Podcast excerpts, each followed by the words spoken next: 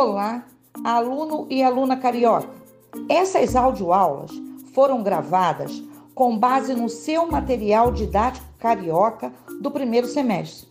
Lembra do seu livro de capa azul? Então, é esse. Você sabia que as audioaulas e o material carioca são feitos por vários professores da rede? Escute até o final, você não vai se arrepender, vai ser muito legal. Se você tiver dúvidas, é só escutar novamente.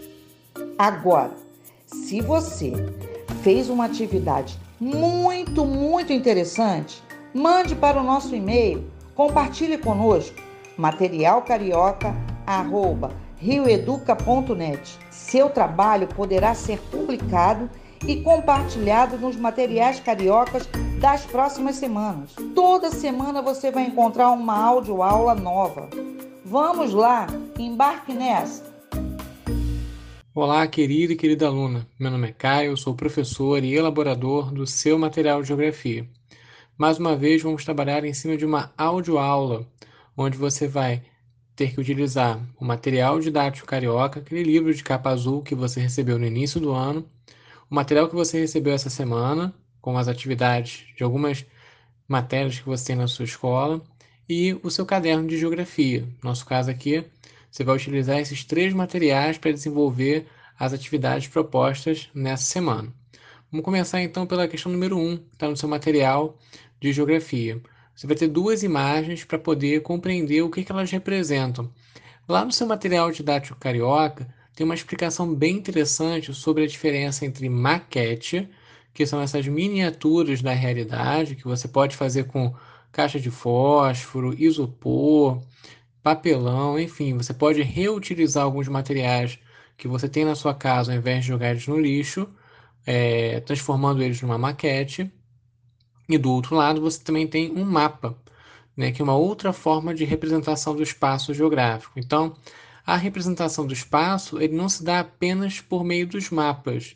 Os mapas são ferramentas muito importantes para a geografia, mas essa representação ela pode dar diferentes formas. Pode ser um texto, pode ser uma fotografia, pode ser um desenho, pode ser uma maquete ou pode ser o próprio mapa.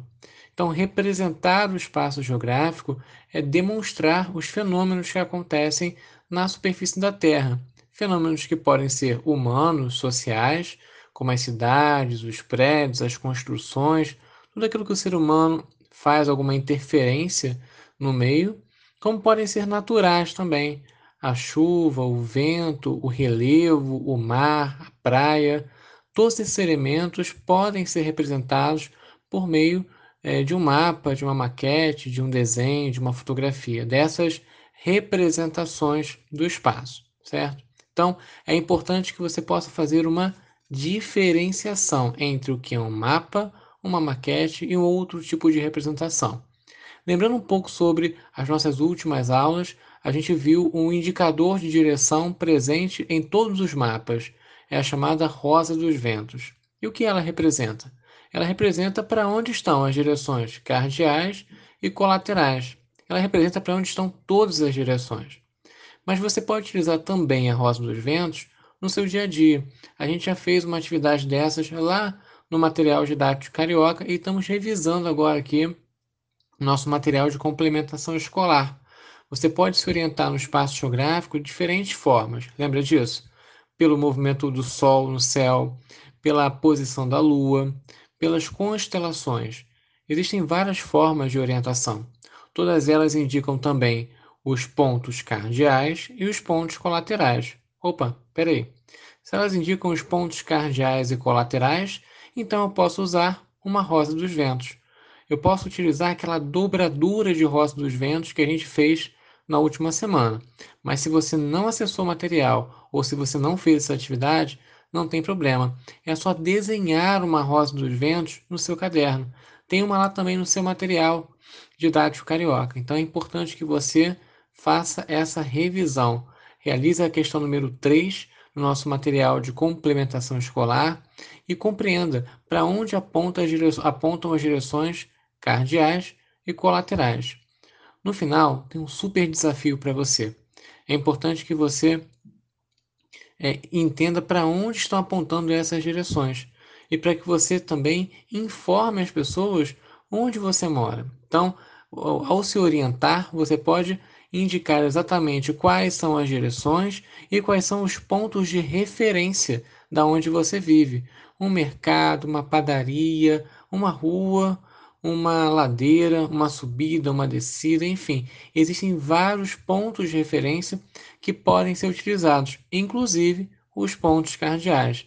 Então é importante que você realize esse desafio para que a gente possa compreender como a gente vai encontrar onde você mora. E você pode utilizar também uma rosa dos ventos para isso, tá? É importante que você vá até a página 226 do seu material didático carioca, que é aquele material de capa azul.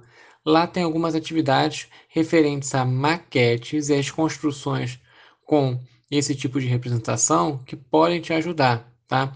Essa semana eu não vou pedir para você fazer uma maquete, porque é uma coisa muito grande. E a ideia aqui é a gente revisar. Mas se você tiver essa vontade de fazer uma maquete, é só ir na página 226 para entender como é que faz. Nessa semana é importante que você compreenda como funciona na prática as direções cardeais e colaterais através da rosa dos ventos e como eu posso representar isso no espaço geográfico, certo? Se ficar alguma dúvida, é só voltar nessa audioaula para você ouvir novamente.